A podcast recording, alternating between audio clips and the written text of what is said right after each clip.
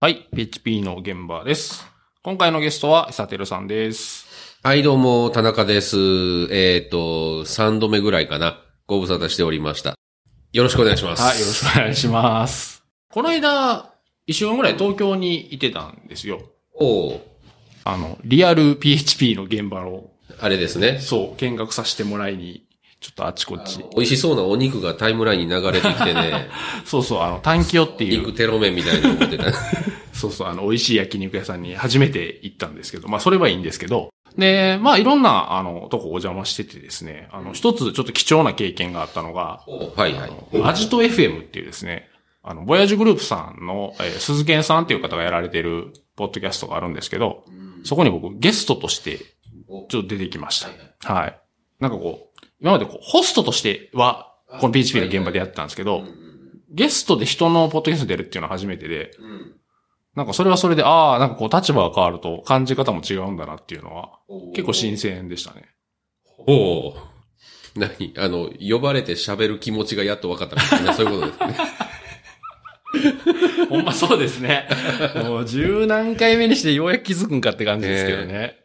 まあ、あの、勉強会であの、喋りっぱなしの人が急に喋らんくなったら気持ち変わるみたいなね。そう、あのーまあでもやっぱりこう、あの、やっぱホストで回す側だったので、こう、まあ、今日もそうですけど、先ほど、こう、初めにまず話をして、あと話を振ったりとか、まあ最後締めたりとか、とかっていうのを、こう、一切やらなくていいので、で、鈴木さんがすごいこう、話を回すのすごい上手なので、すごいなんか、あ、ゲストっていいなって思いました。楽ですね。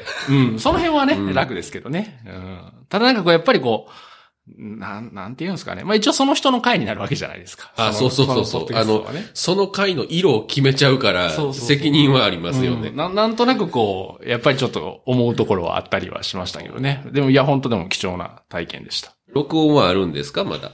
あります、あります。ありあ、もう配信されてるはずなので、はい。なんで、またショーノートにあの、リンクは貼っとくので、はいはい。もしよかったら聞いてください。今日ね、あの、収録しようと思ったのは、もちろんあの、僕がサーバーを移行して収録したいっていうのも、まあ、若干あるんですけど、まあ、それよりメインは、えっ、と、ツイッターでですね、あの、ハッシュ PHP 現場に、えー、わたさんっていう方からですね、えー、久手さんがこの間書いた PHP,、えー PHP The Long Way とは何だったのかっていうのについて、ちょっと聞いてみたいっていうリクエストをいただいてですね。で、じゃあ、まさに書いた久手さんをお呼びして、ちょっとこれの話を聞こうかなと。いうことで、ちょっと本題の方に入っていきましょうかね。神対応ですよね。本人自らってことですか？いや、あの、ほら、ツイートしたら、あの、呼ぶっていう。ああ、そういうことですか。いやいや、でも、でもやっぱこう、あの、話題を振ってもらえるとありがたいですし、実際僕もでもこれ、これについては、あの、久手さんと話したいなと思ってたので、はい、あの、私さんどうもありがとうございます。ありがとうございます。じゃあ、まあ、そもそも PHP ザロングウェイってそうですよ、なん、なんじゃらほいっていうのを、じゃあ、ちょっと久手さんから、ははい、お願いします。はい。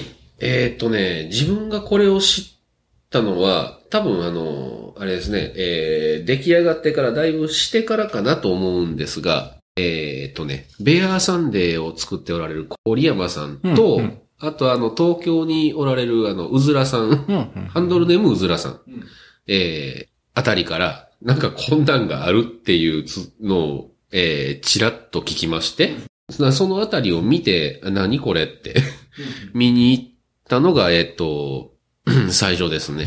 で、えっ、とね、なんか、あの、見てみると、あの、見出し的には、なんかそれっぽいことが書いてあるんだけど、これ何なんやろうと。うん。えー、何ですか？えっと、フレームワークを使った開発はダメだみたいなのが書いてあって、うん、うん、うん、うん。でも、結構一生懸命作ってるっぽいので、そうは言うても、ほんまに何が言いたいのかはちょっと読み解いてやろうと。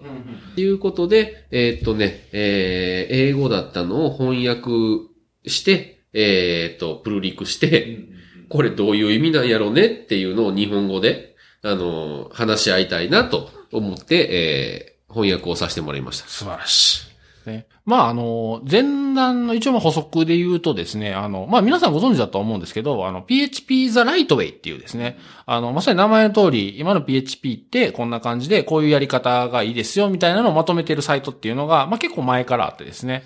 で、しかもそのサイトはちゃんとこう、どんどん時代によって更新されていくので、えー、まあ我々も多分 PHP で、PHP 学習したいのに何かいいサイトありますかって言ったら、もう割とこうお勧めする定番のサイトになってるんですね。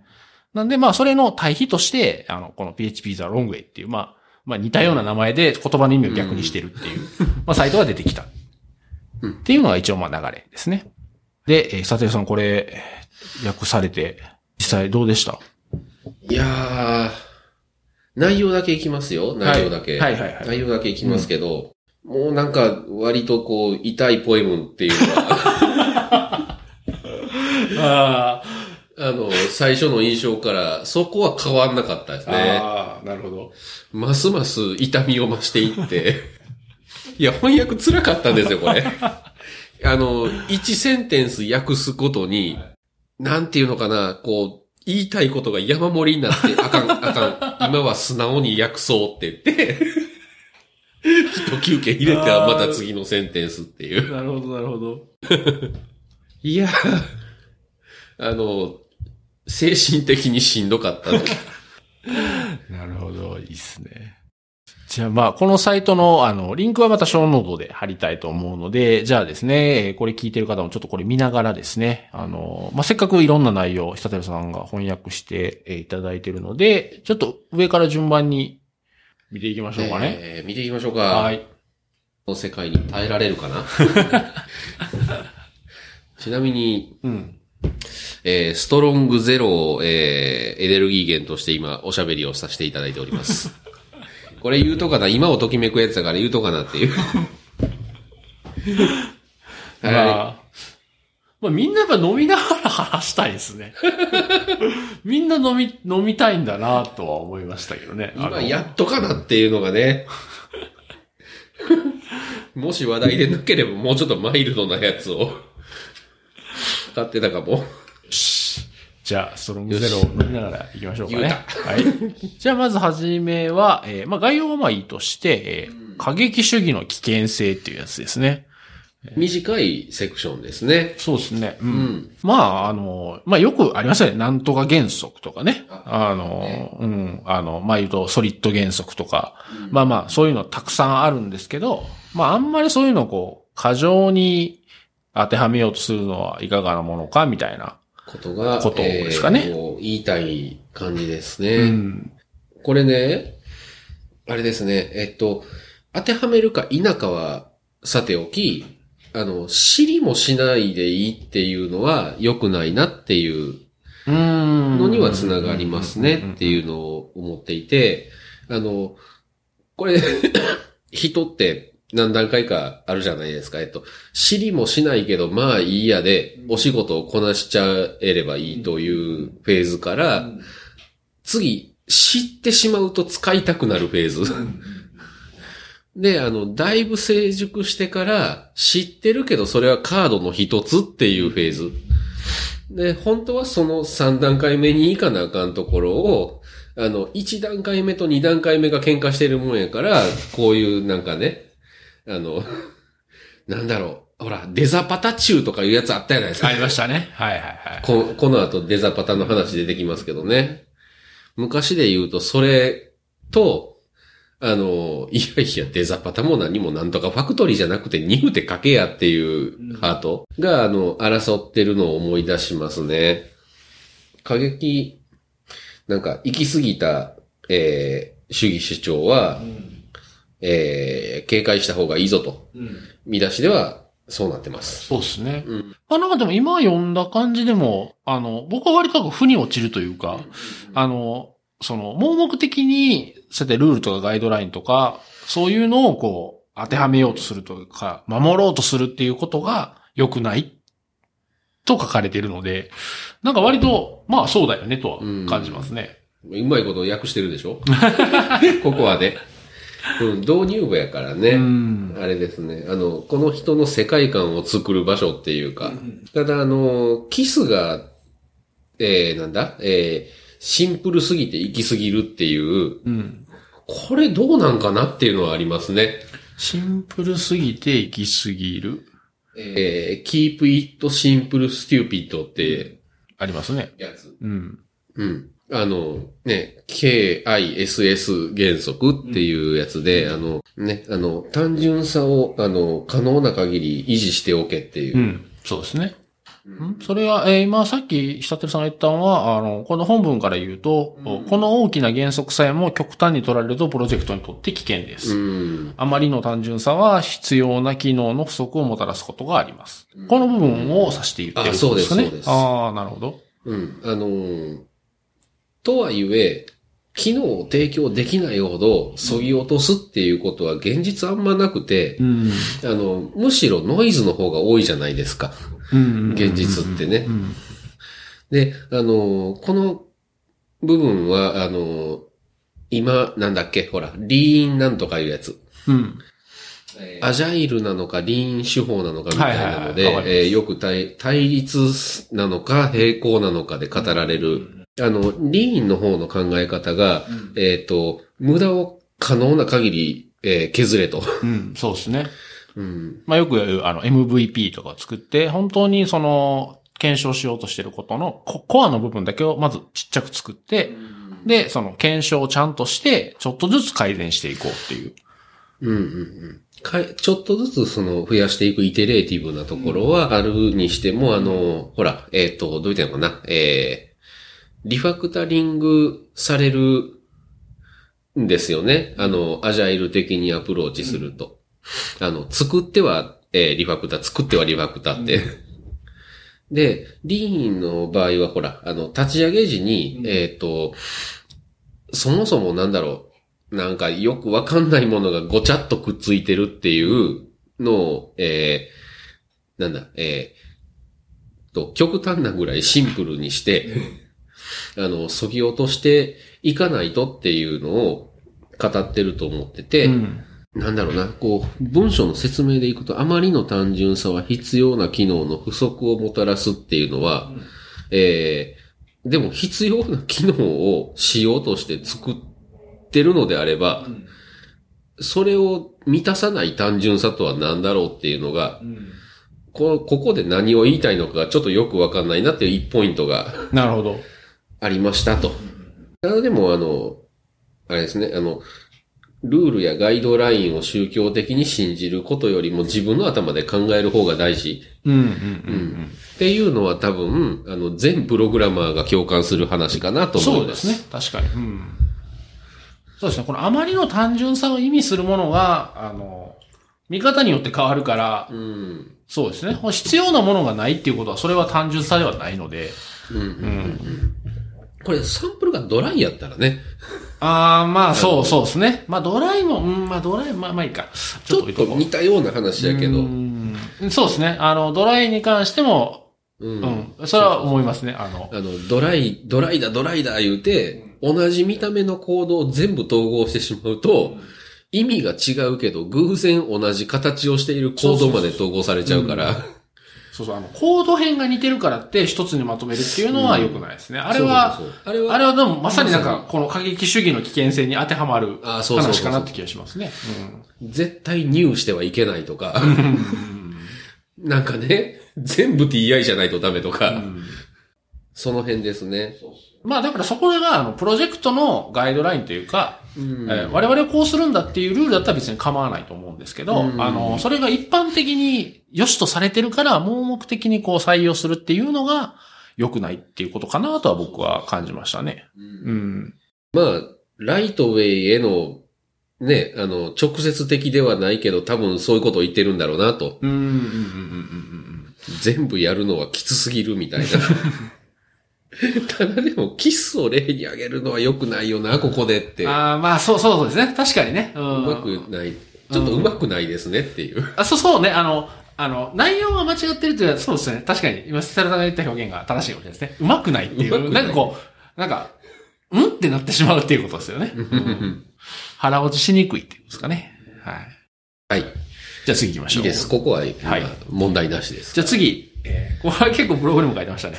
えーこの2章が2章というか、常にフレームワークを使うことが、ね、えー、ロングだと。ここ、燃えますね。これがね、はいはいはい。そうですよ。これが本当の導入部なんですよね。うんうんうんえーっと、ちょっと引用文、ラスマスの引用文はあるんですけど、まだ本当の引用文としては、あの、なんだっけ？えー、実に良くないトレンドが、ウェブアプリケーション開発するためのデファクトスタンダードになってしまいましたっていう。フレームワークを、流行ってる汎用フレームワークを使うっていうのが、えーなんだ、トレンドになったことが実に良くないことだと。こここが、ね、PHP ザロングウェイの、えー、なんていうかな、あの、一番の導入部ですよね。大体この流れでザーッと行く感じ。えー、ね本当もうね、ちょっと、どうですか？まあ、あのー今までの流れを考えると、あ今までのその PHP アプリケーションが、その、どんどんどんどんこう進化してきた。その流れを考えると、あの、昔は PHP で、いわゆるこう一般的なフレームワークっていうのはなくて、うん。それがあ Java とかの影響で登場して、で、さらにそれは Rails の影響でどんどん変わっていって、成熟していってっていうのが、それこそ2000年の中盤から、あまあ言うと最近までの流れだとは思うんですけど、だから、あの、それの時は良かったんだよ。それはそれで。そのもっと前は、と、その統一されたみんながこういうもんだよっていうのがなくて、みんな各々好き好きに作ってたんで、やっぱり、えー再利用の問題とか、それから、それこそ保守の問題とか、やっぱりいろんな問題があって、それを解決する方法として、えーオープンソースのフレームワークを利用しようと。じゃあみんながある程度の共通認識を持って開発ができる。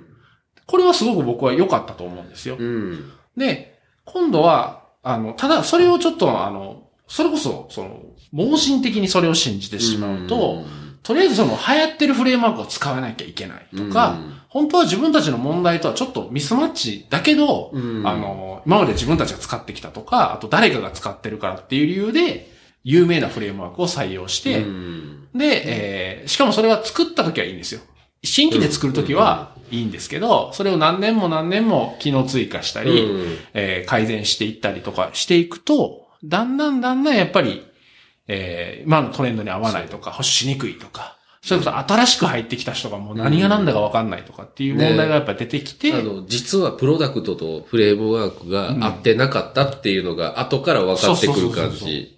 だし、まあ、あの、作った時は合ってたんだけど、そこからどんどん要件変わっていって、うん。合わなくなったっていうのももちろんあると思うんですけど、あるあるあるうん。だから、それで、あの、今まさにそういうオープンソースのフレームワークと自分たちのアプリケーション開発っていうのは、どういう風な距離感でやるべきなのかっていうのを、うん。まさにみんなが考え出してるとこだとは思うんですよね。だから、あの、ここの、あの、文章だけを見ると、すごくなんか表面的というかですね、あの、PHP のコミュニティで、その、汎用フレームワークを使うのが言い悪いっていうのは、そ、そんなのコンテキストによるとしか言いようがなくて、うんなんか、そういう話でもないのかなっていう気は、そうそうそれはすごく感じましたね。あの、程度問題の程度のラインを決めずに、そうですね。あの、なんだろうね、あの、こう、主流は悪だっていうう、ん、ただそれを言いたいだけみたいな雰囲気を作ってしまってますよね。そうそうそう。なんかこう、メジャーデビューしたらもう、うんなんかあいつらはこう、なんか大衆にひよったみたいな 言い方をするのに、なんか若干似てるような気がしてていや、そうじゃなくてっていう話だとは思うん、ですけど。シャ乱Qが有名になってから思んないとか。まあまあ、なんかそういうやつそうねそうそうそうそう。まああの、ね、あの、その好きなもん同士だけで騒ぐのは、あの話すのは楽しくていいんですけど、そうそう、なんか、いや、そういうこっちゃないだろうっていう話だとは思うんですよね。だから、うん、あの、でもそれってやっぱりフレームワークの開発とか、出てきているフレームワークの、やっぱり性質とかにもすごく、やっぱりそういうのは反映されてて、うん。それこそだから今は、その、フルスタックのがっちりしたフレームワークもあるし、えー、それこそシンフォニーとか、全土フレームワークとか前言ったらラーベルとかケイクも一部そうですけど、その、各各ライブラリーとしても抜き出して使えるようにやってて、うん。要はそのうん、やっぱり自分たちのアプリケーションなんだから、うん。どういうふうに使うかとか、どういうフレームワークの構造にするかとかって、決めるのはやっぱり自分たちなんですよね。うん。あの、まさにこれ、えっ、と、ライブラリーを使うっていうのには反対しないんだけど、フレームワークに縛られるのは、あの、嫌だという主張を、えーこの章で書いてはるんですが、あの、実際問題、えー今、全土が、あの、はじめライブラリー、中、フレームワーク、でもやっぱりライブラリーっていう思考をしてきていますし、シンフォニーも、さっきのね、4が話題ですが、シンフォニー4の、あの、一番重要なところって、初めは何も入ってないところにライブラリーを足していくっていうやり方だしと。こう、PHP のフレームワークの、その、なんていうのかな、偉い人というか、うん、主流が、えー、ライブラリーなのかフレームワークなのかっていうのは、えー、その境界線がなくなってる。うん。ただ、その、大枠として、たくさんのライブラリをうまく扱うっていう枠組みをフレームワークと呼ぶと。っていう形にね、向かっていってる感じがしていて、これが、ほら、えっ、と、ベアサンデーが前からやっていることにも通じるし、あのー、5.34ぐらいの頃に、オーラフレームワークってはいはいはい、ありますあったじゃないですか。あの、ライブラリしか作らないプロジェクト、オーラフレームワーク。あれもそういうところへ行ってる感じがするので、実際多くのサンプルを見ると、あの、決してこうね、あの、ライ、フレームワークは縛るもの、えーライブラリは良いものと、は言い切れない世界が実際は PHP にあるので、これね、格論を避けたのは本当にダメな選択だなと思いました。それぞれ、あの、個々に見ると、あれ？そうでもないなっていう。とこに来ますよね。で、それとは対極の、言うたら、ケイク PHP ララベル、E フレームワークっていう、あと、ネッテもそうかな。あの、割と全体を包括するのをワンパッケージで提供するっていうのは、あ、それはそれでそういう道具なんだと。でも、フレームワークワールドの、あの、革新部分は、えー、あまたのライブラリーをうまく取り回して、えー自由にライブラリーを構成するっていうことに本質があると。まあ、シンフォニー2のおかげさまで。で、シンフォニーがね、あの、5.3出たで一番最初にこう、革新的なことをやったのがシンフォニー2で、そこさえ見てれば、その本質は見えたはずなんですよね。うん。別にシンフォニースタンダードなんとかを使わなくても、あの、シンフォニーライブラリーは使っていいし、で、その結果できたのが、あの、ララベルだし、で、こう、個々にしっかり考えると、こうはならんのになっていう。そうなんですよね。だから、ね、うんなんかね、そうそう。なんかフルスタックのフレームワークとライブラリーっていう、なんかこの二つしか存在しないような雰囲気を感じるから、だから初心者がそう感じてしまうっていうのは否めない世界ではあるかなとは思っていて、上現代のね、あの、開発って、うん言うたら、あれでしょ？えっと、その、初心者にしてみたら、まず一つ目二つ目のフレームワークで、あんな使い方、こんな使い方と道具の使い方の習熟にものすごいコストを割いて、覚えなあかんと。うんうんで、えっと、それはあくまでそのシンフォニーや全土の世界観とは違う、あの、簡単に使えるためのやつですっていう触れ込みで、あの、ララベルのドキュメントをガーって読む、ケイクのドキュメントを全部読む、クックブックを、えー総括する。で、もう息切れするっていうのは、ちょっと同情はしますね。まあ、今、さっぽりはその、ケイクにしても、ララベルにしても、あのーまあ、特にララベルの場合は、まあ、割とこう分割する。だからまあ、元々がその、シンフォニーコンポーネントを、ね。をまと、まとめてるパッケージ、あの、フレームワークなので、もともとがそういうもんだから、やっぱり分割とかはやっぱりちゃんと考えてあるし、そう、なんか、だからね、もう、言うと、ケイク1とか2とかの頃のフルスタックフレームワークっていうのと、うん今の時代はね、やっぱちょっと違うような気がするんですよ、はいはいはいケイクに関しても。そうですね。うんだから、この人が言ってるフレームワークは多分その頃のフレームワークってことで、うんちょっと前時代そうそうそう。今はその、オーリにパッケージになってるフレームワークにおいても、やっぱり部分的に活用することはできるしあの、他のものと簡単に組み合わすことができるし、だからね、うん、だいぶなんかちょ、ちょっとこれ古いなとは思いますね。感覚がちょっと古いうんフレームワーねク感がちょっと古いとは思いますね。あの、コンポーザーがなかった頃の話ですよね。そうですね。うん、まさに。その頃は、あの、コードの取り扱いをフレームワークがやってくれないとクラスローダーもなかったっていう。うんそう。だからね、その辺がちょっと惜しいなと思うのが全土フレームワークで、あ全土フレームワークは1の頃から、そうやって機能分割がちゃんとできてたのに、なんで僕も実際あの、全土 DB とかだけ自分たちのフレームワークで使うとかやってたんですけど、当時はそう、コンポーザーがなかったんですよ。そうですよ。そう。だから今みたいにね、そう、あの、もっと簡単に結合できるってことはできなかったんで、だから、なんか惜しかったなと思いますね。うん。もしかしたら、あの、シンフォニー2とか、今のそのシンフォニーコンポーネントの位置を、全土フレームワークが担ってた可能性十分あるんですそうけど、ですね。本当はそうかもしれない。おそらく多分そういうとこ狙ってたんだと思うんですよね。あの、フレームワークの構造は。うん。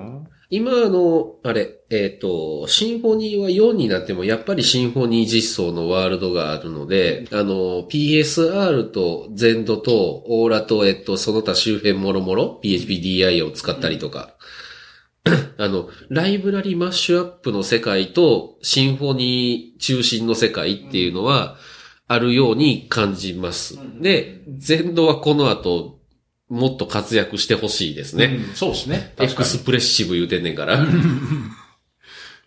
そう。まあ、ということで、なんかね、ちょっとフレームワーク感覚が前時代的だなと。うんちょっとね、確かにね。ここ、ここは確かになんか違和感持つのは僕もわかります。まあ、そう見えてしまうっていうのは、やっぱ本とか買っちゃうとそう見えるかもしれないけどね。ああ、でも、ああ、でもその指摘は確かに大事かもしれない。僕らが、うんあの、いうとこずっと見てきてるから、それちょっと古いなって感じることは、みんながそう思ってるかって言ったらまた別のもんで、ああ、なるほど。あ、それはでも確かに。なんかね、何々フレームワークの本ドーンってなると、それで縛られるかのような感じ。そうですね。確かにね。うん。なるほど。ねまあ、で、あの、ジャンゴとレイルズの成り立ちについて書いてはりますけど、これは、あの、ダメな理解ですね。まあ、まあ、違いますね。まあ、まあ、いいんじゃないですかね、これはね。うん。次行きましょうそうかね。見えてるんだって。あ、で、このセクションで大事なことがあるんですよ。おはいはいは超大事な間違いが。い。うん。間違いというかダメなことが。えっとですね、ラスマスの引用がね、はい。飛ばしたんですけど、最初。すべての汎用フレームワークはクソはいはいはい。って1個目書いてて、うん。2個目に、誰も必要としていないのは万能フレームワークですと。みんながみんな、なんか一般的な問題を抱えているわけではなくて、みんな非常に、えー、特殊な問題を抱えて解決しようと試みていますと。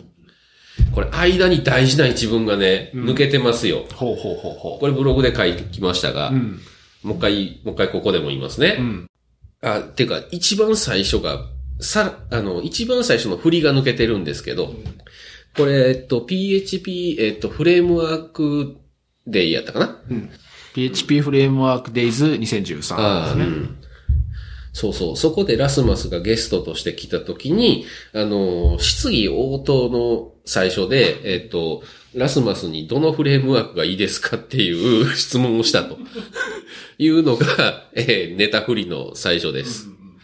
で、それに対して、ラスマスは、あの、ね、その、言うたらい、いろんなフレームワークのユーザーが一堂に会している場所ですよ。あの、どれがいいって言えないじゃないですか。で、あの、普段から PHP はクソって言われてる、あの雰囲気で、ね、オールサックスなんですよ。ほんで、会場大爆笑で掴むっていう。だからそういうね、そういう意味で使っているものを否定するために使うのは間違いだし、あと、えっ、と、あれだ。誰も必要としていないのは万能フレームワークですの手前に、みんな何かフレームワークは必要としてるんだけど、うんみんながみんな同じものを必要とはしてないと。っていうのを並べて言わないと意味がないんですよね、これ。確かに。何かフレームワーク的なものそれは、えっと、CMS でもいいし、ララベルでもいいし、シンフォニーでもいいしで、その現場現場にあった目的にあったフレームワークのような PHP をベースとしたソフトウェアはみんな必要なんだけど、でもみんなが同じ万能なものは欲しくないと。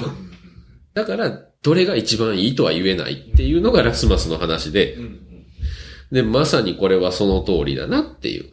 だから、あの、さっきのフレームワークの話でも、えー、ライブラリマッシュアップの方向へ向かってるっていうのが、あの、特定目的の MVC モデルとかじゃない、うん、もっと自由でいいっていうのをあの PHP が思考しているっていうのを物語っていて、一致してていいなって実は思ってたのが、こういう使われ方をすると非常に腹立たしいなと。とね、ラスマスあの東京来はりましたよね。来てましたね。うん。そうそう。そのちょっと前の話がこれで、あの、ええこと言わはるな、この人思ってたんですよ。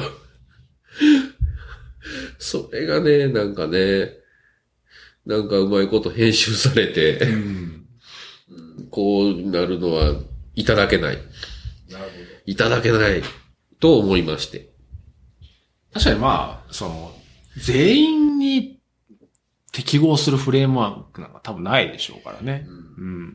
そうですね。あと、フレームワークにどこまで求めるかでもまあ、それもアプリケーションによって様々でしょうから。ブログを書きたいって言ってる人に、シンフォニーで作れっていうのはアホな話なんですよね。うんこれはもうブログを、記事をまず書いて、で、あの、足りないところをワードプレスプラグインで補いなさいっていうのが妥当じゃないですか。うんそうですね。確かに。うん。うん。で、ワードプレスは確かにそのオブジェクト思考的じゃないから、うーんってなるけど、目的としては合ってると。そうそうそう。実現するツールとしては正解ですからね。スーパーカーで買い物行かないっていうのにはすごくぴったりなんですよ。っていう多様性を、えー、持てばいいじゃないかと。うんうんうん多分この人はね、特定の何か一つの嫌なフレームワークがあるんですよ。うん。うん、なんか辛い目にあったんですかね。辛い目にあったんでしょうね、それで。ね。なんか会社から無理やりこれ使えって言われて、変な使い方させられたんやろなっていうことを思いますね。なるほどね。まあ、でもあの、一つちょっと、あの、救いを言うとですね、あーあの、間違った方法、まあ最後のセクションの締めにちゃんとあるんですけど、はい PHP 上で常にフレームワークを使うことちゃんと書いてあるんで、この主張は、あの、間違ってはないと思うんですよね。常に使う必要は当然ないので、うんさっきの話でまさに自分たちの要件にフレームワークがフィットしないんだったら、別にフレームワークを使わなくてもいい。まあこれ、フレームワークじゃなくて、括弧が汎用フレームワークってことなんですよね。あの自分たちの、自分たちにフィットしたフレームワークは当然使ってもいいと思うんですけど、カッコ既存のうん、カッコ汎用、そうそうそうそうフレームワークね。を、まあ常に使う必要はない。それはもちろん正しいとは思いますね。ですね。ライブラリを集めてある典型的な自分たちのスタイルを作りましたっていうのは全然ありで、そうですね。それは、その、オレオレフレームワークとか言われたりするけど、うん決して悪いもんじゃない。そう。そう、あのね、そう、あの、ふオレオレフレームワークっていう言葉がだいぶ罪だなと思ってて。ああ、そそれもでも全然時代的じゃないですか。そう、そう、そうなんですよ。だから、その、さっきの、みんなが自由に作ってた、汎用フレームワークが登場してた、ここの、あの、ちょうど過渡期の時の時代の話うん。で、今はもう、そこはもう終わって、今度は汎用フレームワークはみんな使って、でも出てきた問題、あ、やっぱ自分たちの問題を解決するのはやっぱ自分たちなんだっていうのはちゃんと分かってから自分たちのフレームワークを作るのは、これも前の、あの、なんだろう、まあ、言うとこう、批判するような意味合いのオレオレフレームワークとちょっと意味が違うんですよね。そうですね。だな、なんかここにいい用語がね、あればいいんですけどね。なんだろう。なんかね、OSS で、あの、いいコードがせっかく公開されてるのに、それを無視して、あの、勝手なライブラリを自分で作り始めて、うんエンバグすると。うんうんうん。うん。で、そんなバグはもう、あの、だいぶ昔に OSS は解消してるのにねっていう。だからそこはやっぱりちょっと、あの、やっぱりこう、一面的な見方はやっぱ良くなくて、みんながそっちに振り、あの、傾くと、じゃあもう、えっ、と、オープンソースで提供されてるライブラリーは作るべきじゃないのかっていうのも、それもちょっとなんか行き過ぎ、まさにそれって、あの、さっきのあの、過激な適用、あの、過剰適用に多分、なんかなるのかなと思うので、そこもやっぱちょっと疑って考える必要はあるかな。疑うっていうかこう考える必要はあるかなとは思うんですよね。似たようなもんがあったら作ったらあかんのかっていう。そうそうそうそうそう。なんか、なんかそのあんまり行きすぎるとそれもちょっと良くないのかなとは思うんですけどね。まあ言うて昔あの似たようなもんがあっても作ったらあかんっていうのは良くないって自分でブログで書いてることがあってね。うんまあでもそれも、やっぱ時代もあると思うんですよね。うん前はそういうオープンソースのものを、どちらかというと、うん使い慣れてないから、はいはいはい。こう、なんだろう、意味嫌う人が多かったんですよね。それより自分たちが書いたコードの方が信用できるみたいな。あそっちねそう。だから、あの、いや、もうあるんだからみんなこれ使おうぜっていう流れだったんですけど、みんな、今は逆になって、もう、あるものしか使わないみたいになってくるとはいや、それはそれちょっと過剰すぎるなとは思うので、だその辺でこう、やっぱりこう、時代時代でちょっと変わるような気がしますね。うん。さっきのあの、俺、俺よりフレームワークの別の言い方は、あの、それこそさっきから話、名前出てるあの、郡山さんがおっしゃってたのが、はいはいインハウスフレームワークっていう言い方をしてて、ああ、それそれ。あ確かに、確かになんかそっちのしっくりくる名前。なんか俺俺俺俺ってソフト言うとなんか、ウェアとかいう。そうそうそうそうそうそう昔からありますもんね。だからやっぱ自分たちの、あの、フレームワークうんとかっていう意味合いの方が良くて、あの、それは自分たちの問題を解決するにフィットするんだったらそっちの方が絶対いいですからね。そうそうそうそう。フレームワーク標準のフォルダ構成じゃないとダメとかそんなこと全くなくて、あの、ね、自分たちのプロジェクトであった構成にして、それこそネームスペースで好きなように呼びなさいよっていう話で。そうそうそうそう。そうなんです。ってことが言いたいんじゃないです。かね、このセクション。まあ多分ねす。ごく好意的に捉えると。多分ね、ね、フレームワーク標準のフォルダ構成があっちとこっちにめっちゃ離れとって腹立つっていう。だからね、これあの、タイトルと最後の間違った方法の締めだけだったら、多分よかったんでしょうね。そうそうっていうか、やっぱ格論ですよ。この場合、こういうことがあったっていう自分の体験をちゃんと書けば。ああ、そう。あ、それほんほんまそうですね。あーまあよく言うじゃないですか、ブログとかではこの、主語が大きい問題って。あ、そうこう自分の問題とか自分が不不快だったって話を書けばいいのに、そうそうなんか、こういう人間はこうだみたいなとかうん、こう主語を大きくしすぎると荒れるっていうね。あの、男はみんなバカみたいな。そうそうそうそう。そういうこと、そういうこと。そら怒られるわって。そういうことやね。よし。いやいやーなんかだいぶ読みこ方が。れ主題ですね。うんさあ次。常にデザインパ、デザインパターンを使用すること。まあこれが、ロングウェイやと。えー、二つ目の何、大間違いみたいなのか、ここのやつかな？もう引用が古いですね。まあさっきのあの、ルールの、あの、過剰適用の話となんか似た話っちゃ似た話ですけどね。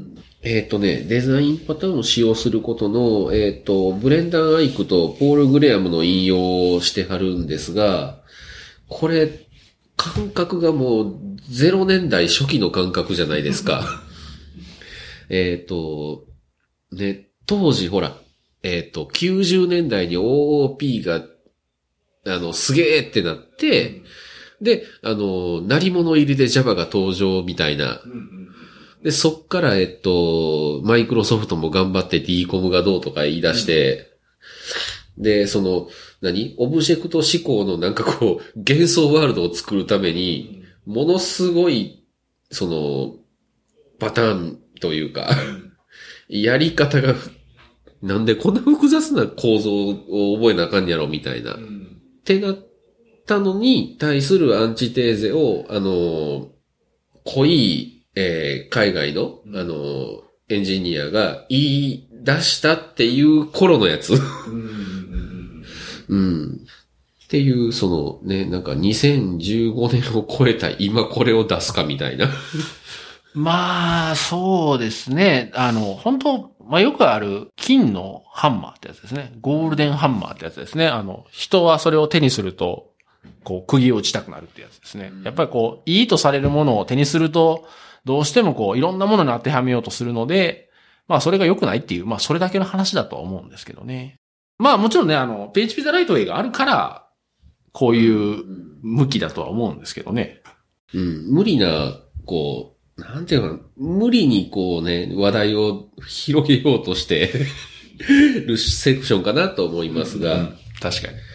ちょっとね、ここ、あの、面白い、えーとね、項目の並びがあって、えーっと、どこだ ?PHP は、命令型、関数型、オブジェクト指向、手続き型、およびリフテクティブなパラダイム。プレクティブね。これリフレクティブってね、ようわからんですけどね。をサポートって書いてるところの、これね、オブジェクト指向の前に関数型が書いてあるっていうところに、んっていう匂いを感じましたね。これは多分 PHP ザライトウェイにそういう章があるからじゃないですか。あるのかな、確かね、あるんですよ。関数型としても使えるみたいな表記はね、確か読んだ記憶がありますね。多分だ、その辺を見て言ってんじゃないですかね。関数、えっ、と、自分はね、自分は、えっ、と、いや、もうこれもしかしてって思ったのが、あのーあれですね、えっ、と、命命令型手続、手続き型が後ろに来てるのかよくわかんないですけど、あのーよりシンプルな概念として、えーコマンドを叩くっていうのがあるでしょ？うん。で、えっ、と、コマンドを叩くの、えー、なんだろうな、えっ、と、オブジェクトを主語にしてメソッドでっていう、オブジェクト主語があって、で、えー、ちょっと一般的にはほら、えー、参照透過性がとか、その辺ピンと来にくい、エンジニア的にね、手続き的なエンジニア的にピンと来にくい関数型があってっていう順番にしそうなものを、命令型、関数型、オブジェクト指向って書いてあるところのこの関数型ってもしかしてファンクションリテラルのことかなって、ああ。ちょっと毛の壁感を感じまして。あで、具体的にどういうことなのかが書いてなくてちょっとね、残念なんですけど、あ。まあ、多分ここで言いたいことは、えーそういうなんかこう、いろんなパラダイムを備えた言語っていうのを言いたいがために、そういうなんかワードを列挙したっていう。かなんかな僕はそういう捉え方をしたんで、この中身にそんなに意味があるとは思わなかったですね。無駄にね、うん列挙してあるっていう。自分は、この章の、えー最後のまとめが一番、えー良いことを言ってるなと思いまして。ほうほうほうほうほあの、なんですかね。えっと、デザインパターンを、常にデザインパターンを使用することの章の、えー最後は、あの、間違った方法、問題を解決できるパターンを探すことっていう。これも言うたらさっきのインハウスフレームワークに似た話で、あの、自分たちのプロダクトにぴったりな既存フレームワークはないっていう。それと同じで、あの、ね、デザインパターンにも、自分たちの問題とぴったり一致するデザインパターンがもしあったら、それは自分たちのプロダクトのアドバンテージがないってことやと。逆に言うと、プログラマーとして、ね、あの、価値を生み出せるっていうのは、えー、なんていうのかな、その、本質となる形を生み出せるからプログラマーなんでしょ？と。で、どうでもいい問題はパターンに当てはめて解決すればいいんだけど、えっ、と、一番大事な問題だと思っていること、自分が抱えている問題を解決してくれるパターンは世の中にない。うん。もしあったら、アイデアそのものが間違ってる。えっと、そのビジネスのアイディアとか、サービスのアイディアと、その技術的な問題とはまたちょっと切り離して考えた方がいいかなとは思うんですけど、あの、技術の問題って割とこう一般化しやすいっていうところはあって、あの、それらが組み合わさって、どう組み合わせるかで、その、あの、サービスとかビジネスを動かすシステムが出来上がるので、まあ、あの、技術的な問題が汎用的であるってことは、まあ、ある、あることはあるとは思うんですけど、確かにこう、ど、どういうふうに当てはめるかはね、やっぱ自分たちで考えるしかないんで。うん。うん。そう、技術的な 問題といえばですが、まあ言うたら、あの、えっと、ウェブで言うと12ファクターっていうヘロクのやつが、えー、教科書的なセオリーじゃないですか。そうですね。うん。そのアプリケーションサーバーには状態を持つなと。なんかそういうやつね。で、あの、リレーショナルデータベースを一つ置いといて、それに対してアプリケーションサーバーが複数アクセスする。えーで、えっ、と、同じもんが横に並んでて、まあ、この形が、あの、今、今のウェブアプリケーションの王道やけど、いや、言うてもね、あの、半端ないライト量があるとか、あるじゃないですか。あの、サービスによっては。で、それに対してじゃあその、12ファクター的な、ある意味、ウェブのアプリケーションのパターンですよね。うんうんうんうん。が、えー何か、その、半端ないライト量。言うたら、ゲームとかのリアルタイム情報を送ってくるとかは、どうすんねんって言ったらどうしようもない。で、逆に言うと、その半端ないライトをこなせる技術こそがコア技術じゃないですか、その企業の。まあそうですね。うん。で、それを、あの、誰かがやってくれるっていうことはないぞと。うんうんうんうんうん。かか、語りすぎましたね。いや、まあ、あの、うん。そうっすね。いや、まあ、うん。まあまあ、そうですね。まあ、いや、今のライトの話だと、まあ割と一般的な話かなっていう気はするんですけど、まあねそうですね。あただ、まあ言わんとしてることはわかります。わかります。はい言わんとしてることはわかります。あの、まあその、えーまあ僕らが勉強会とか、その、行って誰かの話を聞いたりとか、まあこうやって話したりとか、ブログを読んだりとかっていうのは、やっぱりすごく似てて、というのは、えっ、と、すごく似た問題を扱ってる場合もあるけど、全く一緒な問題っていうのはほとんどやっぱりないんですよね。だからやっぱり多少のアレンジは必要で、うん。だから、まあ、その辺をこう、あの、自分たちで考えましょうってことが、まあ、書いてあるセクションかなとは思いますね。これもやっぱりフレームワークと一緒で振り回されんなって言いたい感じです。うん、そうですね。うん。だからまあ割とね、やっぱり、やっぱりこれ、セクションとタイトルとね、最後の締めだけ見てるとね、あんまり違和感ないんですよ。そうそうそう。多分ね、その間の内容は自分たちでこう、うんあ、多分このことが言いたいんだろうなっていうのはこう保管すると、そうそうそう。そんなにね、悪いことは書いてないんですよね。気持ちを組んであげるうと、んわからいでもないけど、ただこれを見て学ぼうとすると間違いっていう、うんああ、なるほどね。あ そういうね、罪深い感じあ。が。はいはいはいはい。なるほどね。次は、えー常にオブジェクト思考プログラミングを使うこと。これですね。まあこれもまあさっきと似た話っちゃ似た話かもしれないですけど、これも似たような話やけど、あの、引用で、これ、いい引用をしたなっていうのは、ありますよね。あれ、えーっと、ほら、えーうまくファサードを被せられてないというか、えーカプセル化でより単純化がうまくいかなかった例として、あの、あれ、バナナが欲しかったのに、バナナとゴリラとジャングルが出てくるやつ。これ有名な話ですよね。ね。まあ、この文で言うと、オブジェクト思考言語の問題は、これらの暗黙の環境をすべて持ち歩いているということです。あなたはバナナを欲しましたが、あなたが得たものはバナナを抱えたゴリラとジャングル全体でした。ですね。はい。結局、なんだろうな、あの、これって言ったらその奥に、あの、なんだろう、えっ、と、そのコンテナがあって、コンテナ全体を取り巻く環境があって。でかいわ、正体がっていう。まあ、割とこうなんかこう、まあ、ここのやつだけをちょっと無理やり当てはめると、DI とサービスロケーターみたいなうん対比にも見えますけどね。うん。本当はバナナだけがインジェクトして欲しかったんだけど、サービスロケーターがこれが、いわゆるジャングル全体ですよね。なんか結局、あの、アップって書いてあるみたいな。そうそうそうそう。これアップって書いてあるってララベル知らんとわからんないんですよね。あまあ確かにね。うんララベルは、あ、えーあ APP、カッコ開く、カッコ閉じる。で、アプリケーション全部っていうのを指すし、E もあの、E コロンコロンだらあ APP っていうのがあって、アプリケーション全体を指す、あの、変数がある。ああまあ、アプリケーション全体っていうか、あの、ララベルの場合は、あの、サービスコンテナですね。で、直接アクセスできるってだけなので。うん。まあ、言うと、まあ、まあいわゆるサービスロケーターですね。だから。うん。言うたら、ジャングル全体みたいな。まあ、そうそうそう。ジャングル全体。ジャングル全体を触る方法ですね。まあ、それを使うかどうかは、まあもちろんアプリケーションの作り方次第ですけどね。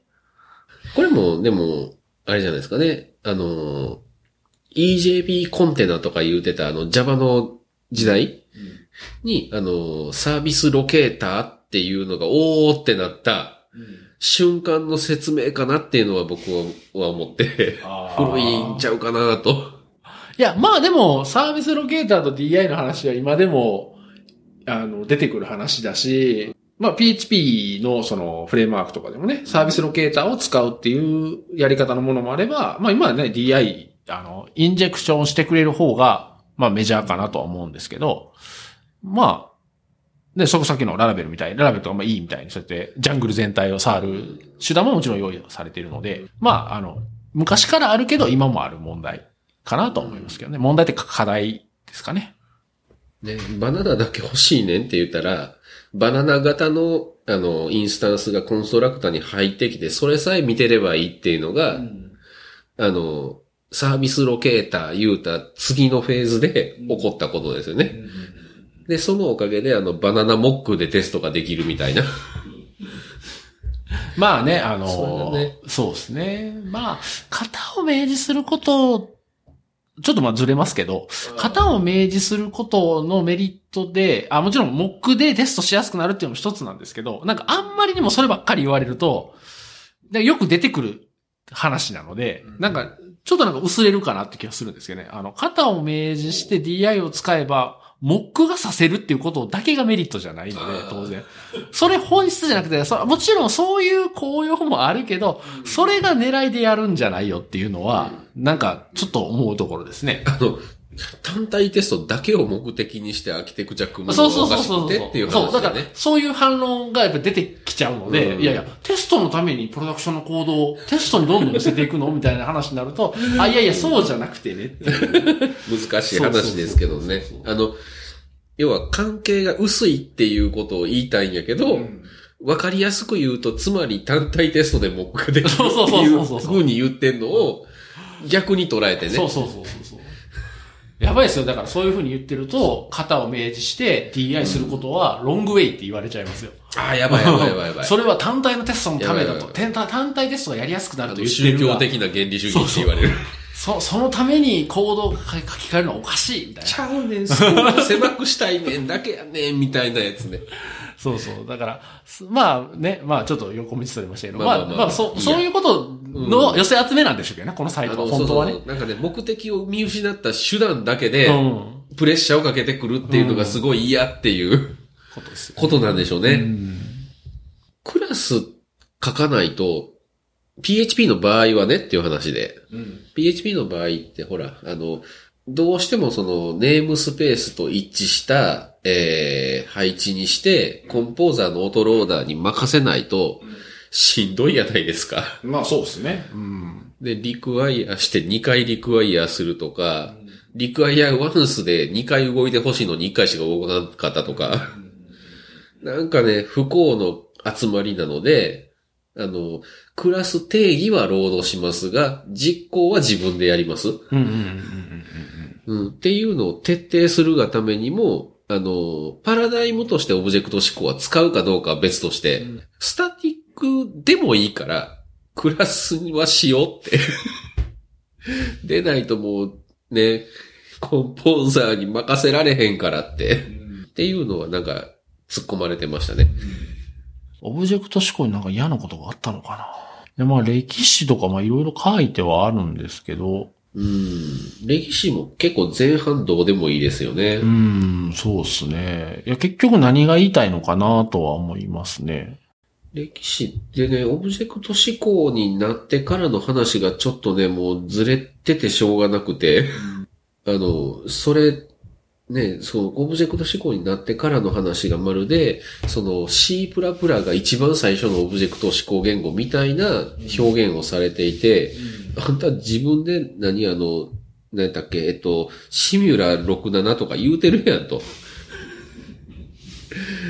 なんかね、C 言語の手続き的関関数呼んでみたいなのを、えー、何その、言うたらスコープ切るためにオブジェクト思考が生まれたみたいな。ああ、そうですね。いや、待ってす、あの、この文脈でスモールトークと言わないのはなんでやろうと。まあ本文では Java って言われてますね。うんああね後に主に Java の開発のためにあるバズワードが発生し、まあこれが、あの、プロシージャーとか、関数がメソッドに解明されました。みたいなのがありますね。あれ？昔からメソッド言ってなかったっけ？って。なるんですけどね。あ C プラは確かにメンバ関数言ってましたね。ああ。メンバ変数そうですね。確かにメンバって言ってましたね。メソッドと名前をきっちり統一し始めたのは Java 文化からかもしれん。スモールトークとかってメッセージでしたメッセージかメッ。セージかな？うん。いや、まあでもなんか、若いのか年寄りなのかわかんないですよね、この認識が。まあ、あのー歴史的なことに触れると、まあ言うと、あのーみんながみんなちゃんと認識してるわけじゃなくて、言うと僕もあやふやなのでう、んあれなんですけど、その時だから代生きてるわけじゃないから。そう、なんかね、あの、その、ここに書かれてる歴史が正しいかどうかっていうのは別で、うんあの、なんでこの引用したのかなっていうのがちょっと、僕はあんまりピンとこなかったですね。あの、な、な、それを読んだからってこう、この人の主張が頷けるってわけでもなく、そうですね。だから、この人が書かれているので、えっと、アプリケーション内の様々な問題を単一の特定のプログラミングパラダイムに強制しようとすると、あっという間に私たちは創造的に思考しなくなり、効率的に作業しなくなります。そんな一つのアプリケーションの中でいろんなパラダイム、プログラミングパラダイムが、こう、混ぜこぜになって開発するってあんまりないような気がするんですけどね。まあ、言うと、マルチパラダイムの言語で、まあ最近よく言われたやっぱスカラーだと思うんですけど、そのオブジェクト思考と関数型、まあ両方使えますよ。もちろんそれは両方使えるよっていうのは一つのメリットではあるんですけど、そうしないと創造的に思考しなくなるなんて、あんま考えたことがないので、これはなんかだいぶこじつけな気がしますね。その、あの、具体的にどうなのかが全くないっていうのがこの文章の特徴なんですよね。うん。例えば、って一言でも例えばで実際の話を言ってくれれば、ああ、そういうことかっていうのが全くないので、そうですね。なんか全部がこじつけに見えると。だから、もちろんいろんなパラダイムを勉強するっていうのはいいと思うんですよ。それはさっきもね、あの、僕らもそのいろんな言語、触ってみるっていうのはいいっていうのは、僕も自分の、あの、経験としてもあるので、それはもちろん、それはすごくいいと思いますよ。Ruby も PHP も Scala も使ってみるってそうそういう。そうそうそう。っていうのはすごくいいと思うんですけど、それを一つのアプリケーションの中で する必要がなぜあるのかなって、それは思いましたね。あそそう見えました。うんアプリケーション内の様々な問題を単一の特定のプログラミングパラダイムに強制しようとするとって書いてあるんで、ああ、なるほど、なるほど。それは多分そういうう意味だと思うんですよ。ああ、あの、このアプリケーションでは、ここは関数型アプローチで、ここはオブジェクト思考で。あれっていう。え、そうなんかそなって。んそんなことをわざわざ意識して書くかなっていうのは。そう。ね。そうなんですよね。やるんかな？やるんかな？あの、上位レイヤーは、えー、なるたけこのピュアな、えー抽象的なオブジェクトで考えて、うん下位レイヤーは、あの、もっとハードウェア寄りで考える。うん。っていう時の、その、そういうレイヤーの違いはうん。当然あるじゃないあ、そうですね。もちろんそれはあるんですけどね。でも多分ここではそのオブジェクト指向を、あの、常にオブジェクト指向を使うっていうことに対する話なので、うん多分、あの、例えばドメインレイヤーはオブジェクト指向。うんえー、インフラストラクチャーレイヤーは手続き型。うんアプリケーションレイヤーは関数型とか、多分そういうことだと思うんですけど、え えー、そんなことするかなっていう。そうね。パラダイムじゃないよなってそういう。プログラミングパラダイムではないと思うので、うんそうです。ね。これちょっとアドバンスな話言っていいですか？どうぞ。ドメインモデル貧血症という言葉が、はい。えー一人歩きしてバーって言ってるじゃないですか。よくありますね。あの、うんファウラーが言うたんやけれども、オブジェクトにあの、ね、術語が全然足りなくて、ただ構造体になってるっていうみたいな。そうですね。まあ、で、いわゆるデータの入れ物だけになってるっていう話。ゲッター、セッターと手続きでできてるっていうのが貧血症やいう。じゃあ、じゃあ、ドメインモデルを充実させればいいかっていうと、今度、えー、あるオブジェクトにあんなこともこんなこともできるをいっぱい取り付けていくと、あのー血圧で言うたらね、あの、高血圧になりすぎるっていうのが、な んあ、貧血じゃなくてね。うんあか、あの、オブジェクトにコレステロールいっぱい溜まっていって、あ。うん。血圧上がってまうんちゃうかと。うん。っていうのもあるので、言うたらその、えーファウラーの貧血症から王道としていく流れは DDD やないですか。オブジェクトをリッチなボキャブラリーで固めろってうん。いう。で、それをやりすぎると、確かに良くないと。うん。うん。それは、なんだろうな、えっ、と、オブジェクトをどんどんリッチにするじゃなくて、場面場面の切り口を作っていくのが、えっ、と、本当はいいんじゃないのっていうのが、一つ言えることですよね。あの、ウェブで言うたら、例えばフロントに出す時と、うんえーバックで管理する時と、外部の業者で、えー扱う時と、があるとして、全部が同じエンティティである必要がない。ああ、そう、そうですね。そうそうそうとかそういうことですねんなるほど。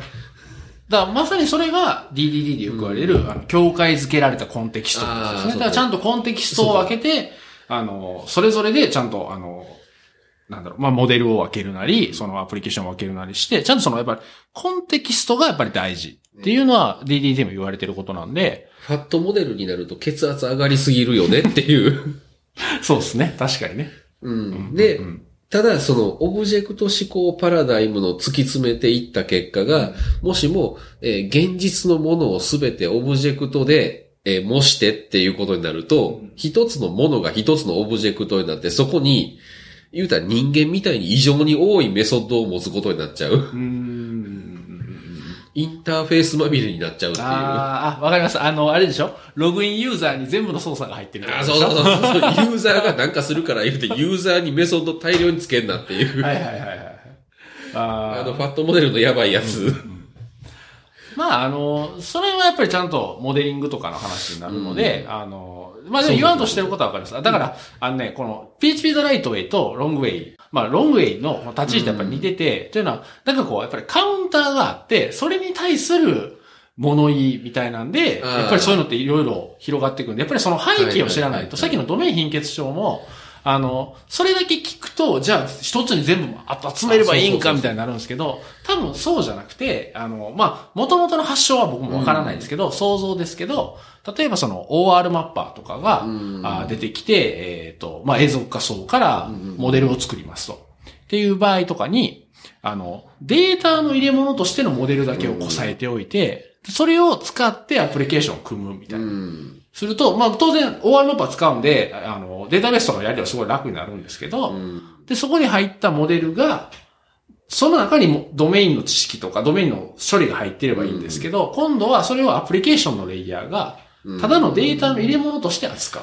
はい、はい。実際の処理はアプリケーション側が全部持ってしまって。あのビューで文字列結合しまくりみたいな。そうそうそう。まあ言うと、あの、まあアプリケーションのコードでも、ビューじゃなくてもいいんですけどね。うんあの、いまあいわゆるそのコントローラーでもいいし、サービスレイヤーでも何でもいいんですけど、とかなると、せっかくドメインモデル作っても、こいつはただの入れ物、言うと DTO みたいになっちゃうので、それはよろしくないよね、みたいなうん、多分話だと思うんですよね。だからそこがなくないと、じゃあ全部の処理をそこに入れたらいいか、ちょっとまたそれまた違う話なんで。そうそうそう。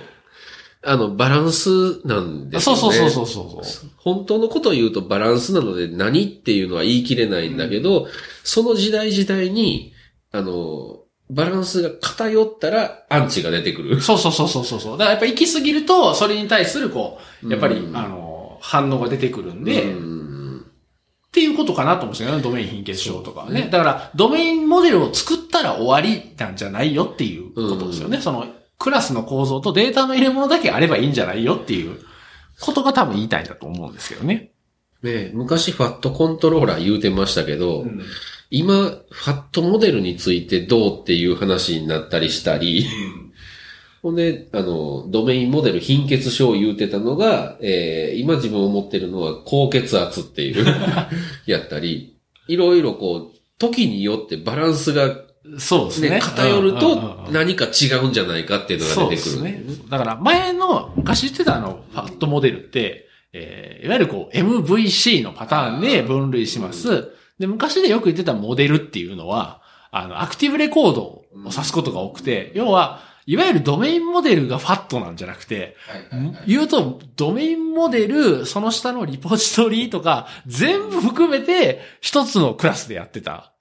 の、だ、だから余計太りやすかったんですよね。そ、そらそらそうですわ。いろんなもんやってるから。だから余計こう、ファットになりやすかったっていうのはありました。どうしてもクラス切るよりメソッドを足す方が楽なんで、そうですねどんどんどんどん、あの、本当に現実世界にあるように、物がいろんな特性を持ってしまうっていう。そこがね、確かに極端に行き過ぎるとよろしくないっていう意味で、うん一つの考え方に集まりすぎるのは良くないと。そうですね。そうですね。それプログラミングパラダイムっていう話じゃない。そうそうそうそうそうそうそう。そうなんですよね。まあでもね、僕ちょっと分かってきました。このサイトの役割が。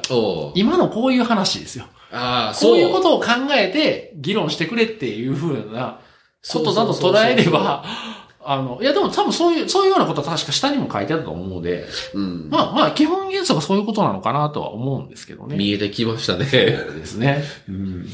じゃあ次行きましょうかね。次は、えーっと、歴史は置いといて、えー、他人の行動を恐れること。うん。これ一番やばい章ですね。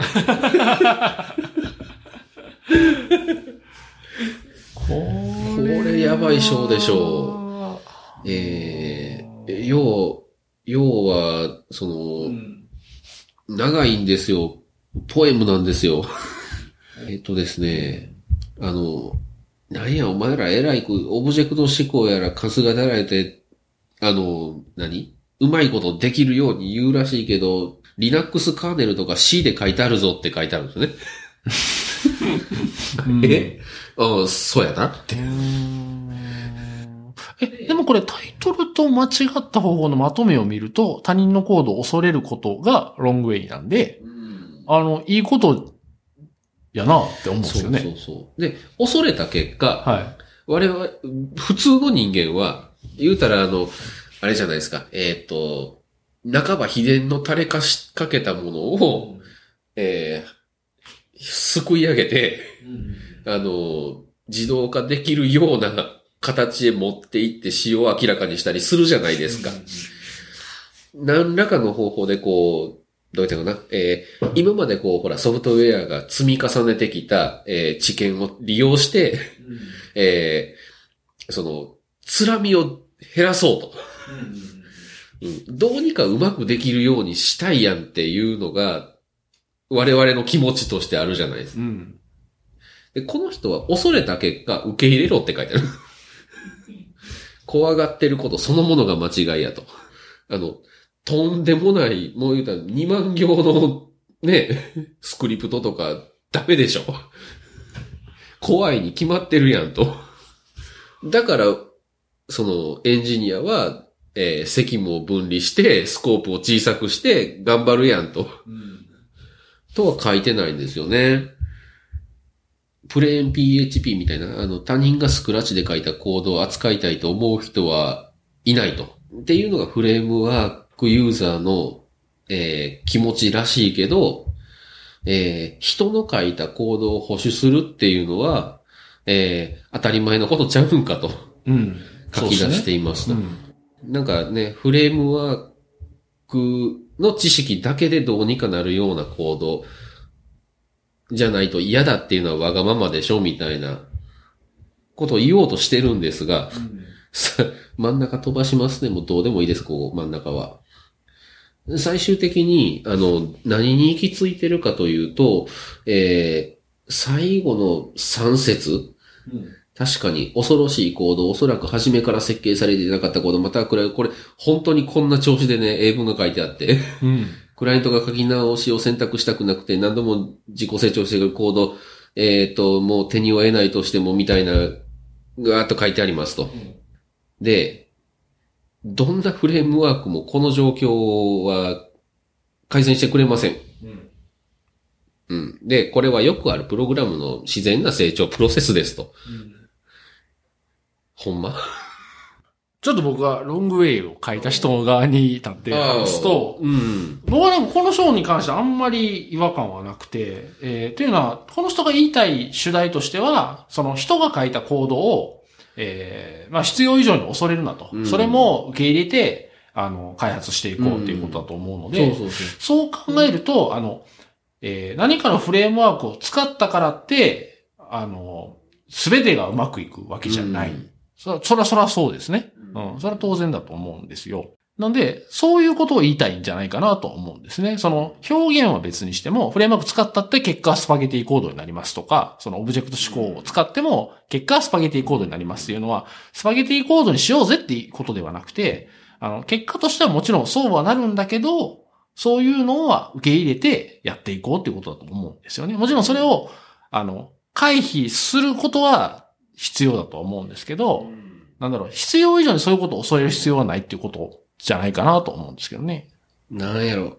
ね、その回避っていうのの、この回避が指す言葉が、えー何を意味してるかなんですが、初めからそんなものは嫌だ嫌だとわがままを言って逃げることを回避と呼んでいるのか、あの、そういう言うたら、えー、ブロブ化したもの、えーっと、なんかクソの山になってしまったものを、クソじゃなくしていく努力を回避と呼んでいるのかで、話が大きく変わるなと思います。ああ。えー、シンバルさんあれでしょ？あの、えっ、と、この人の側に立つとすると、初めからそんなん嫌だ嫌だってわがまま言うなっていう話で、うん。回避という言葉が使われてるというスタンスだけど、その逆でいくと、えっ、と、これ結局ね、その後ね、こういうものを受け入れて、えー後世にそのつらみを残さないように改善していくことがエンジニアの仕事ですと。うん。は書いてないので。ああ。まあでもそこはあれかな。あの、なんですかね。わかんないですよ。この人が書いたシーンはわかんないですけど、僕は、なんかそこはちょっと拡大解釈しすぎかなと思ってて。というのは、よくある話でもあるんですけど、うんここに書かれてることは、ここに書かれてることしか言ってなくて、それ以外の言ってないことは、言ってないことを言ってないっていうことはこういうことだっていうのは、なんか結構、ちょっとなんか解釈のスコープが広すぎるんじゃないかなとはちょっと今思いました。なるほどうん。ね。あの、こうなるんだったらこう書いとくべきとかっていうのは、あの、あ例えばその、えーブログでもなんか、例えば強い表現をしたときは、うん。いや、これは自分のケースに当てはまるんだろう、何か入れるべきっていうのはもちろんあるんですけど、なんかこう、すべてのことにそれを言い出すと、なんか本当に言いたいことが霞む場合もあるし、そもそもこの人はそんなことまで考えてないってこともあるし、うんだからちょっとなんか初めの取っかかりでね、うん、ちょっとスコープ広すぎ、広げすぎてるかなとはちょっと思いましたけどね。既存コードをディスりまくってる若いやつがいて、いや、そういうメンタリティはどうかと思うよっていうとこは一致なんですよね。うんうんうんうん。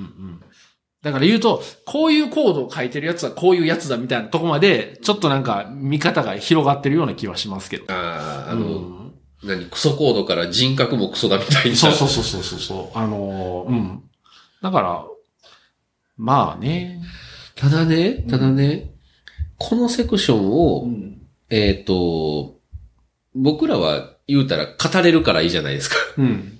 このセクションを読んで、うんおお、その通りっていう学習をしてしまう人って、未来がないじゃないですか。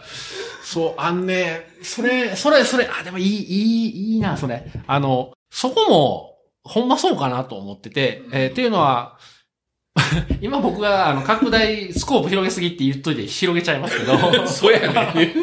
広げちゃいますけど、いや、あのーよく思うのが、なんか例えば誰かがブログ書きますと、これ技術的なね、記事書きますと。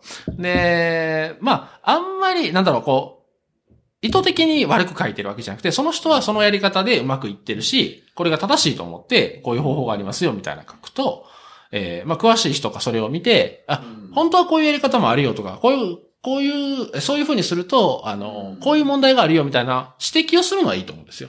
うん。で、それでどんどんその、もともと記事書いた人が、あ、そうなんだ、自分知らなかったわ。じゃあこういう風にしましょう。これはすごいいいい循環。いまさかりですね。そうそうそう。いい循環なんですけど、そうじゃなくて、いや、おかしいおかしいっていう、とりあえず文句を言って、さらに、こんなのが、あの、Google 検索とかで上に出てきたり、インターネットにそういうものが存在してると、俺はわかるからいいけど、それを知らない初心者の人が間違えて、間違えるからあかんみたいな。っていうのとなんかちょっと似てるなと思って、まあ、下手さんがそこまで考えて言ったかどうかわかんないですけど、いやなんかそれってちょっとこう、広げすぎっていうか、で、そういうのに対する一番いい方法は、まあ、書いた人に対するコメントがもちろんいいんですけど、そうじゃなくても、自分がもっといいちゃんとした方法を自分のブログなりで発信すれば解決する話なのに、なんかこう、それを見た自分じゃなくて、第三者の初心者と言われる人を勝手に作って、その人が間違えたらどうするんだっていうのは、なんかちょっと話広げすぎちゃうかなとは、ちょっと前から思ってたんですよね。なるほどねうんっていうのを今思い出しました。なるほどね。これ、あの、さっきバランスの問題みたいですか？はいはいはいうんこれ、バランスを、うんあの、レガシー順応に、あの、偏らせすぎた文章だと思うので、すよ。あ、そう取ったってことですか。うん。だとすると、やるべきことは何かっていうと、あの、あれじゃないですか。えっ、と、エンジニアの仕事というのは、レガシー順応の真反対を行くべきだ。ゴーっていう強いメッセージをつぶつけないといけないなと思った。ああ、僕はね、あの、それよりも、それはオープンソースのライブラリとフレームワークを指してるんかなと僕は思ってた。初めからもうフレームワークの使い方とか出てるんで。だからフレームワークとかライブラリが、その他人が書いたコードっていうことだと思ったんですよ。そういうことか。僕はそういうふうに捉えたんで、だから別にそれは、そういうのを別に使うのが普通のことだし、それを使ってもうまくやらないと当然そのスパゲティコードになる。っていうことかなとは思ったんですよね。えっとね、これ、あの、自分が翻訳してつぶさに見ているので発見してるんですけど、この人が指している、んえー他人のコードっていうのが、あの、前任者のプログラマーとか、それ、ど、どの辺にあります、元のプログラマーに最終的に放棄されたは違うわ。これ別や。うん。えっ、と、クライアントが書き直しを選択したくなくて何度も自己成長しているであろうコード、うん、うん、っていうところで、あの、案件もんやな、みたいな。うん。うん、うん、うん。うん。おそらく初めから設計されてなかったコードって、これオープンソースではないことであろううし、ーん。なるほどね。これを何が、そうその他人のコードがどこを指すかによってそうなんですよね確かにね。なるほどね。で、その他人のコードっていうのが、あの、ブラックボックスとして扱いたいぐらい高級すぎてしんどいのか、あの、本当に下手くそで、スパゲッティで、えっと、どうやったかな、えー、ダメすぎて難しいコードなのかによっても話が変わりますよね。確かに。なるほどね。あ、まあでも確かにそうかもしれない。僕の方が曲解してる。ちょっと意図を組みすぎてるとこはちょっとあるかもしれないですね。で、見出しだけ見るとそう感じたんですよ、なあ、確かにね。そうですね。うん。世の中にある立派なコード、えーっと、高級すぎて、抽象度が高すぎて、難しいコードとかを、あの、ブラックボックスとして蓋をしちゃうと、ダメだよと。言ったら、ベンダーの下も掘って読もうねっていう。まあそうとも取れますからね。このうんタイトルだけ見るとね。見出しだけ見るとねああああああと同じで、前の人が書いたレガシーも、もしかしたらそういう価値のあるものを表してるかもしれんと。なんか頑張れっていう風に見出しだけ見ると思うんですけど、なんかね、文章を読ん、なんかこれ翻訳してるとね、どんどんしんどくなっていったのここなんですよ。そう、だから、ああ、そうかって。確かに、まあ、下田さんのブログもちょっと書いてましたけど、なんですかね。あの、回りくどいというか、何が言いたいかがちょっとブレて、わざとこういう風に書いてんのか、そのどういう風な解釈もできるように書いてんのか、ちょっと意図はわかんないですけど、確かに、なんか、な、何が言いたいんだろうっていうのは、読む人が結構補わないとわかりにくいってとこはあるかもしれないですね。わかりにくいですようね。ん、確かに、確かにそうですね。わからせようとしてるのかなと思って。でもね、これね、実中にはまってるかもしれなくて、これ書いた人はもしかしたら、我々がこうやってディスカッションすることを、こうすることでディスカッションを生んでるっていうのをうん。狙ってるかもしれない。まあ確かにね。あ、で、一個、あの、えっ、と、プロリクを送った時に、うん。あの、自分はこの意見に、あの、なんだろう、完全賛成ではないんだけど、うん。あの、自分たちの言語でディスカッションを作るっていうのには、えーすごく納得するからやりたいというメッセージをつけてプルリクを送ったら、素晴らしいってすぐマージされたんですね。ああ、まあすぐ、じゃないか。まあだからそういううん。ことだとは思うんですけどね。それが成り立ったっていうのは正解かなって。まあ、意図としてはやっぱりその PHP ザライトウェイみたいなのがあって、それがこう、あまりにも一つの、これば、これだけ従ってればいいとか、これは従わ、従わないといけないみたいなになると、それは良くないっていうことで、カウンターとしてこれを作ったってことだとは思うので、うん。そうですよね。まさにそれが、あれですね。次のセクションですね。そうですね。次が、えー宗教的に PHP フィグ標準に従うこと。そういうことなんですよね。うん、まあ、そうね、ライトウェイ的に、あの、フィグのインターフェースをどんどん使えみたいなことを言われると、ほんまかいなと。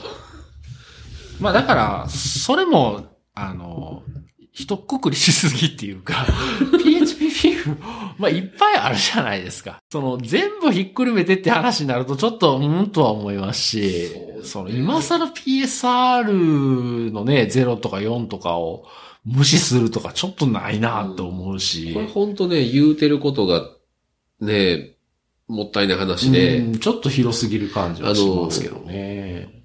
実際 PSR11 に、えー、ドックコメント内にこれでいいのかっていうね、点はね、自分も思うところがあるんですよ。ただ、PSR0 と4を無視するはありえへんと。そうですね。うん。それを無視したらどうやってクラス労働するねんって。だからまあそこは別にもうね、うんあの、す従った方がいいと思うし、あんまなんか主義主張が入るというよりはもう単純にもう便利だから、それでいいんじゃないと思うんですけどね。そうで、強く縛られるべきなのは、えー、参加メンバーですよね。うん。むしろあの自分は参加メンバーがもっとちゃんと活躍してディスカッションして、決めるとこ決めていただかないとねっていうのは思っていて、ん。で、あの、ピクシー事件があったのは、えー、あれいつやったか去年？去年ですね。去年でしたっけ？うん去年だったと思いますね。あの、ドクトリンが脱退したんですよね。結構脱退してますよね。ララベルとかも確か脱退してると思いますよ。ララベルって脱退でしたっけ？脱退してたと思う。確か加入してなかっったんじゃなくて脱退なんでいやしたっ、け？加入はしてたと思うけど、脱退だったと思う。これが使ってない人の感覚ですね。覚えてない。僕は覚えてないんですよ。フレームワーク相互運用を歌っているんだから、フレームワーク同士が手を取り合うために、決めるとこもっとじゃんじゃんちゃんと決めていこうと。あの PSR5 が動いてなければみんなで手を取り合って頑張っていこうと。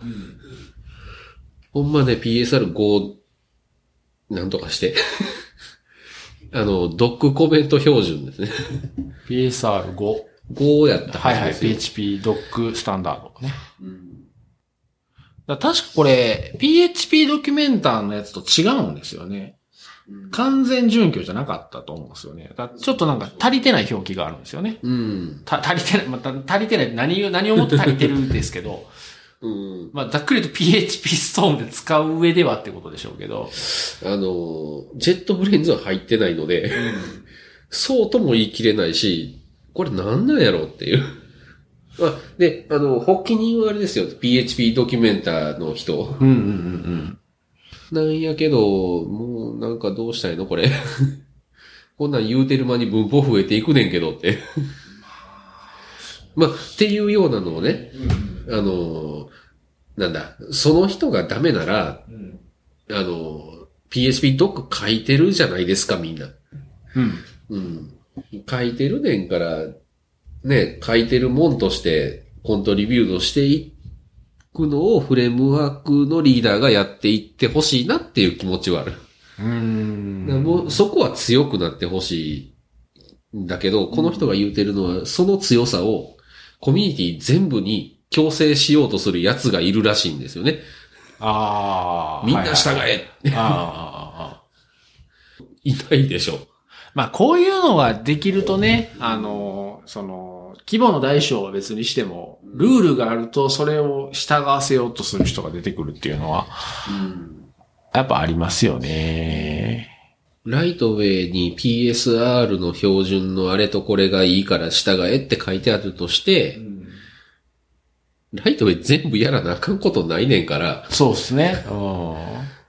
ううん。で、実際ほら、えっと、 Symfony 4、もうさっきから話題の Symfony 4ですけど、リクエストとレスポンスは PSR7 じゃなくて、 Symfony のリクエストレスポンスでできてますよね。かまへんやん。だってフレームワーク自体がそれを選択してやってないねんからと。PSR7 なんとかしたいねって言いっぱなしで、もう2年ぐらい経ちましたよ。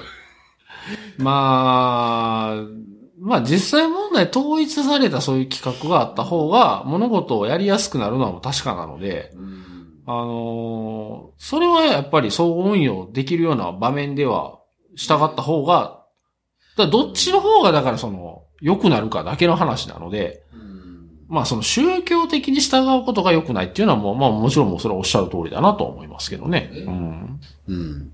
だフレームワークが、えー互いに手を取り合うために必要なインターフェースが決まってるであって、あなた PSR7 の実装者じゃないんだから、いいじゃんと。それはフレームワークの部品と部品がつながるために、その PSR7 っていうインターフェース、あの HTTP のメッセージングでやり取りしてくれたら、あなたがコントローラーに書くコードはいいじゃんと。そこに縛られることはないだろうって。うん。ケイク3とかはうまいことそこをやってる感じですね。うん出入り口は PSR7 との互換性を考えつつ、やっぱり中はこれまでのケイクユーザーを中心に考えてるってういう。ん。なんかそういう風に思います。まあそういうとこもあんねんし、別にユーザーが従わなあかんことじゃないのに、ねなんか、これに関しては本当に何人を嫌な思いしたのかもわからない。そうですね。いや、まあ、大変、まあ、何回も言ってますけど、タイトルだけ見ると別におっしゃる通りなんですけどね。ね。宗教的に PHP 表示に従うこと。確かに、そうそうそう。あの考えて、ここは合わせる、合わせない。でいいいいと思いますよ。ね便利なとこだけ使ったらええやんで。もうそうですね。うん。ねなんか、PS3 とか、あの、ようわからんけど、ロガーに保存したいねんっていうだけ言うといたら、あの、モノログ使うかなんか知らんけど、あの、別の人がライブラリーでロガーを作ってくれて、繋げれると。うん。まあ、それをだから従うかどうかですね。あの、そうじゃなくて、俺たちのアプリケーションでもインターフェースはこうだって決めて、で、それを、あの、実際の実装では、その PSR3 準拠なのかどうかっていうのは別に気にしなくてよくて。まあね、一般的に3にしておけばいいけど、いや、うちの会社はログを取るときはちょっと特別な事情があって、みたいなときは別にやらんかったらええやんと。まあ、それだけの話だとは思うんですけどね。うん。で、えー、これが最後ですかね。えー、セキュリティをサボる。まあ、それはこれはロングこれはもうでしょうね。ロングウェイですね。うん。うんここは短くまとまっていて、えーっと、具体論すらないあ、具体論はないと。というのはあるものの、ええこと書いてますね。で、えーっと、ここは、あの、割と素直に行きました。せで、ここで言うてるセキュリティっていうのは、あの、あれですね、HTTP 越しの Web セキュリティっていう話ではなくて、どっちかっていうと、セキュアプログラミングをきっちりやっとかないと怖いですっていう話。かなと自分は思いまして。なるほどね。うん。それは例えば、えっと、ダメなものが来たらちゃんと例外吐くとか、あのーなんだろうな、えー、ようわからん型で来たけど、とりあえず、多分整数やろみたいなんで処理するとこはダメで、あの、ちゃんとダメなものが来たら弾く。変換するべきことはちゃんとサニタイズして、中で扱う。っていう思想をきっちりしとかないと、それが積み重なって怖いですよと。なるほど。まあ、デフォルトで安全にじゃなくて、セキュリティをサボるっていうのがロングウェイっていうのは、まあ、そんなに違和感ないっていうことですかね。そうですね。はい。うんうん。あということで、えー、PHP ザロングウェイだ。ライトウェイじゃない。ライトウェイじゃない、ロングウェイ。と、PHP ザロングウェイを見てきたんですけど、はい。うん、まあまあ、こうしてでも議論をしたってことは、まあまあ、この人、書いた人の、まあ、思惑通りになったというか、目的はまあ達成したのかなとは、思いますね。うんそうですね。まあ、ある意味あれですかね。ちょっと、ちょっとこう、あーどう、批判、批判まではないですけど、どういう風にこう、言ったろかみたいな、ちょっとスタンスで入っちゃったのも、ちょっと良くなかったかなとは、ちょっと僕は今思ってるんですけど、もうちょっとこう、公平な目で見るべきだったから、あの、下テルさんは多分ブログで書いてるし、スタンスとしてははっきりしてると思うんですけど、僕はもうちょっとこう、ロングウェイ側で、あの、見た方が良かったかなとか、ちょっと思ったりしましたけど、まあまあ、とはいえまあ、いろいろ話は出てきたので、僕も書いてる内容は間違いが多いっていうだけで、この人の気持ちは察して何とかしていきたい立場ですからね。まあ確かにあの、こういうのをこう言われて当たり前だと思ってることを気づかされるって、あ確かに、あ、もしかしてそうかな。あ、でもやっぱり合ってるよな、みたいな、こう、やっぱり、あうん、振り返りはあるので、まあまあ、あの、い一遍、これ聞いてる方も、ちょっとじっくり、ちょ途中読みづらいとこあるんで、そこは飛ばしてしまってもいいと思すうんですけど。いね。いや、多分これ元がだと思うんですけど、なんで、まあでもちょっと、日本語が読みにくいからといって英文を当たると、英文の方が本当に読みにくいです。なんで、まあまあ、そうですね。まあ、あの、でも読んでみるといいかもしれないですね。あの特に、まあ、あの、こう、いろんな人と、特にエンジニア同士とかでね、話すときに、普段自分たちが当たり前のようにやってることを一遍こう疑ってみるっていうのは、そういうの材料としてはいいかなと。そうですね。あの、ここに書いてあったからどうとかいうので、うんあの、免罪符にするみたいなのには絶対使ってほしくないので、そうですね。うんあの、議論し合える人にぜひ読んでもらいたいと思いますね。だから、あの、そういう意味では、そもそものこれのテーマをちゃんと捉えたら、絶対これを協情主義的に扱うことはないと思うんですよ。今まで当たり前で、みんなが信頼してることを、がロングウェイだって言ってるようなサイトを、あの、盲目的に信じたら、それは、もう本末転倒も甚しいので、多分、これの意図を分かってる人は多分大丈夫だとは思うんですけどね。なるほど、なるほど、うん確かにね。議論した上でこれが間違いだ、こうすべきだよねっていうのが合意取れるなら、必要なやられ役ですね。そうそうそうそうそうそう。そうですね。うん。ということで、えーこのポッドキャストではですね、ハッシュ PHP 現場というハッシュタグがありますので、それでですね、また今日の感想とか、あとは、あーまあ今日とかですね、前回みたいにあの、この話題取り上げてほしいとかですね、あの、ツイートいただければ、我々見ていますので、ぜひお願いします。今回の PHP の現場のゲストは、あーサテルさんでした。サテルさんどうもありがとうございました。はい、どうもありがとうございました。